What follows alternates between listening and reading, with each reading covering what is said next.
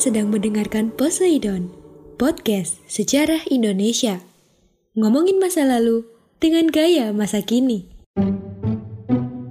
Hai, halo para pecinta kajian sejarah dan selamat datang kembali di Poseidon, podcast sejarah Indonesia bersama saya Saifuddin Alif. Di podcast kali ini kita akan membahas tentang Republik Batav di Indonesia. Salah satu periode menarik karena pada masa ini di Belanda terjadi perubahan politik di mana kerajaan Belanda dihapuskan dan diganti sistem pemerintahannya menjadi republik. Perubahan ini terjadi karena Belanda sedang dikuasai oleh Prancis dan secara otomatis wilayah kekuasaan Belanda di luar Eropa termasuk termasuk Indonesia juga di bawah kontrol Prancis. Untuk lebih lanjutnya, yuk kita bahas.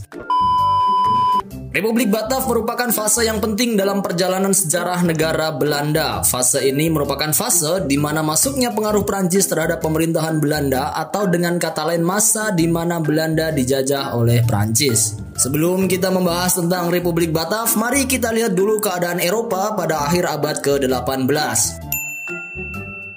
Jadi, akhir abad ke-18, Eropa sedang dihebohkan oleh keberhasilan revolusi Prancis, tepatnya pada tahun 1789 sampai 1799 yang dipimpin oleh Napoleon Bonaparte. Prancis muncul dengan wajah baru setelah keberhasilannya itu. Revolusi ini juga membawa Prancis menaklukkan lawan-lawannya untuk menyebarkan semangat revolusi. Prancis menginvasi banyak kawasan meliputi Eropa, Mesir, Timur Tengah, Samudra Atlantik, dan Kepulauan Karibia. Salah satu negara yang terkena invasi Prancis adalah Belanda, yang menyebabkan Raja Belanda Willem V terpaksa kabur ke Inggris untuk meminta perlindungan. Setelah ditaklukkan oleh Prancis inilah Belanda yang semula berbentuk kerajaan berubah menjadi republik. Dan nama dari Republik Belanda ini adalah Republik Batav, mengambil nama suku kuno pada masa Kekaisaran Romawi yang mendiami Belanda di masa yang lalu. Republik Batav diproklamasikan pada 19 Januari 1795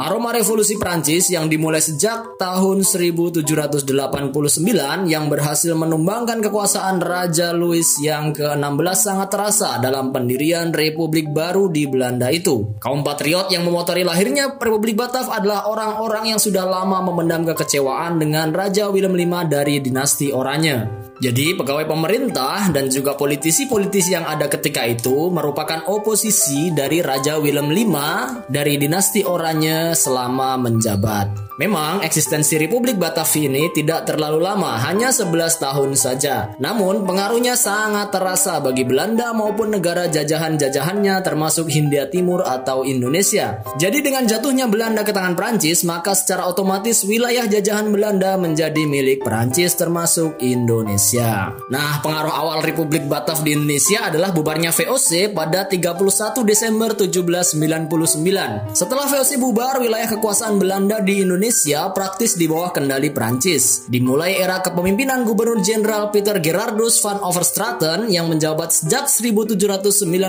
sampai 1801. Jadi pada masa van Overstraten ini terjadi peralihan kekuasaan dari VOC ke Republik Batav.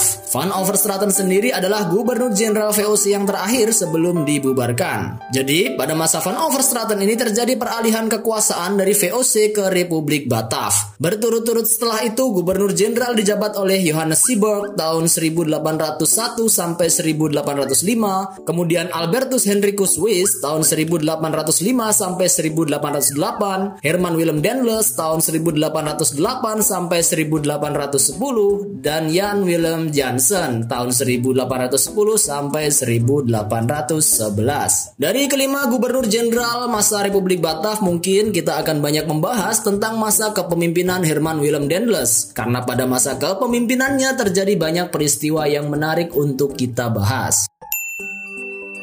Dendles menjadi gubernur jenderal dengan tugas utama untuk melindungi Pulau Jawa dari serangan tentara Inggris. Kenapa Inggris menyerang? Karena Inggris adalah sekutu Belanda yang harus membantu kepentingan Belanda termasuk mempertahankan wilayah jajahan Belanda di luar Eropa. Pada 1808 Jawa adalah satu-satunya daerah koloni Belanda yang belum jatuh ke tangan Inggris. Pada tahun 1808 Jawa adalah satu-satunya daerah koloni Belanda Prancis yang belum jatuh ke tangan Inggris. Inggris. Dan sadar jika armada Prancis akan kalah jika bertarung melawan Inggris karena tidak seimbangnya kualitas dan kuantitas kekuatan militer antara keduanya.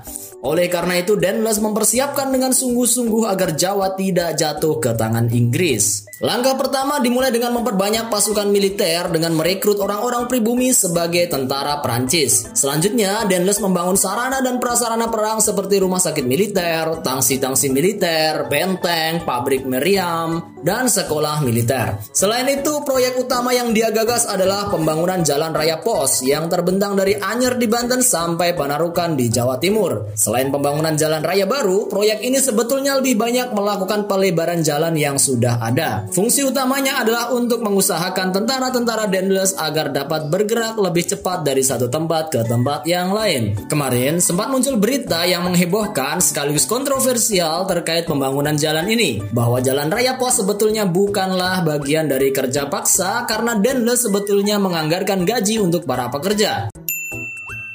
Jadi terkait pemberitaan yang kemarin sempat beredar, betul bahwa Denles menganggarkan 30.000 gulden untuk penggajian pekerja. Tetapi ketika pembangunan sampai di Karang Sambung Cirebon, dana tersebut di luar dugaan ternyata habis. Ketika Denles berkunjung ke Semarang pada pertengahan Juli 1808, dia mengundang semua bupati di pantai utara Jawa dan menyampaikan bahwa proyek pembangunan jalan harus diteruskan karena kepentingan mensejahterakan rakyat. Para bupati diperintahkan menyediakan tenaga kerja dengan konsekuensi para pekerja ini dibebaskan dari kewajiban kerja bagi para bupati, tetapi mencurahkan tenaganya untuk untuk membangun jalan. Sementara itu para bupati harus menyediakan kebutuhan pangan bagi mereka. Semua proyek akan diawasi oleh para perfect yang merupakan kepala daerah pengganti residen VOC.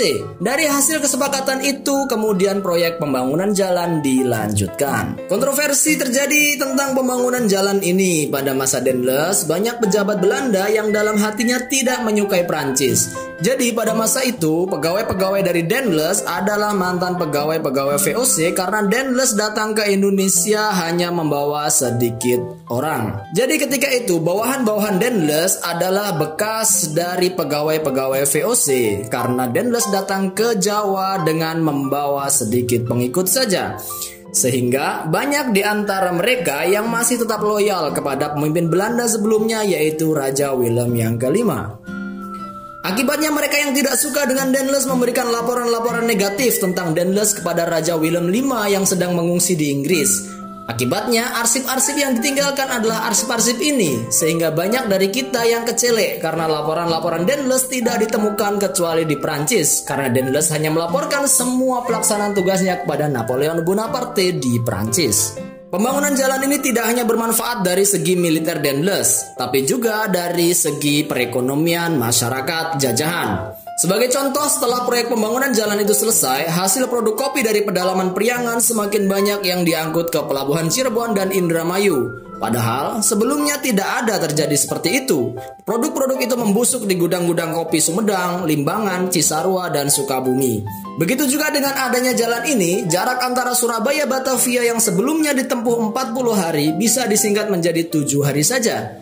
Ini sangat bermanfaat bagi pengiriman surat yang oleh Denles kemudian dikelola dalam Dinas Pos. Dalam bidang lain, Denles membuat birokrasi menjadi lebih efisien dan mengurangi korupsi. Tetapi akhirnya, dia harus dipanggil pulang ke Perancis dan kekuasaannya harus diserahkan kepada Jan Willem Jansen pada 1810. Pemanggilan pulang ini dipertimbangkan oleh Napoleon Bonaparte sendiri. Dalam rangka penyerbuan ke Rusia, Napoleon memerlukan seorang jenderal yang handal dan cakap dan pilihannya jatuh kepada Herman William Dendels. Dalam sektor lain, Dendels dikenal berwatak keras. Di mata Dendels, semua raja pribumi harus mengakui raja Belanda sebagai junjungannya dan meminta perlindungan kepadanya. Bertolak dari konsep ini, Dendels kemudian mengubah jabatan pejabat Belanda di Keraton Solo dan Keraton Yogyakarta dari residen menjadi minister. Minister tidak lagi bertindak sebagai pejabat Belanda, melainkan sebagai wakil Raja Belanda dan juga wakilnya di Keraton Jawa. Oleh karena itu, Denles membuat peraturan tentang perlakuan raja-raja Jawa kepada para minister di keratonnya. Jika pada masa VOC, para residen Belanda diperlakukan sama seperti penguasa daerah yang menghadap raja-raja Jawa, dengan duduk di lantai dan mempersembahkan sirih sebagai tanda hormat kepada Raja Jawa, minister tidak lagi layak diperlakukan seperti itu. Minister berhak duduk sejajar dengan raja, memakai payung seperti raja, tidak perlu membuka topi atau mempersembahkan sirih kepada raja dan harus disambut oleh raja dengan berdiri dari tahtanya ketika minister datang ke keraton. Ketika bertemu di tengah jalan dengan sang raja, minister tidak perlu lagi turun dari kereta, tetapi cukup membuka jendela kereta dan boleh berpapasan dengan kereta raja.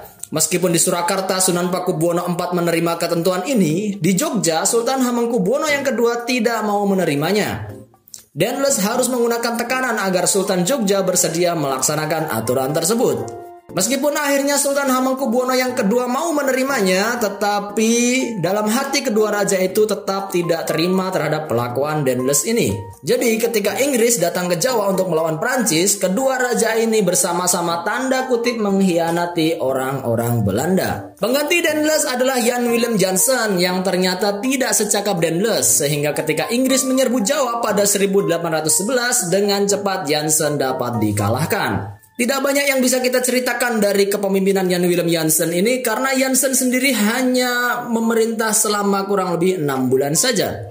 Tidak banyak yang bisa kita ceritakan dari Gubernur Jenderal Jansen ini karena masa pemerintahan efektif dari Jansen hanya berkisar 6 bulan saja dan akhirnya dia dapat dikalahkan oleh Inggris dalam waktu yang singkat. Dan sampai di sini dulu bahasan kita tentang Republik Batak di Indonesia. Sampai jumpa di lain kesempatan. Jangan lupa juga untuk selalu menjaga diri dengan 5M yaitu memakai masker, mencuci tangan dengan sabun dan air mengalir, menjaga jarak, menjauhi kerumunan serta mengurangi interaksi dan mobilitas. Tetap sehat, tetap semangat di masa pandemi ini supaya kita bisa belajar bersama lagi dalam tema-tema lain yang tidak kalah menarik. Terima kasih sudah mendengarkan podcast Sejarah Indonesia. Saya Saifuddin Alif undur diri. Selamat melanjutkan aktivitas dan sampai jumpa.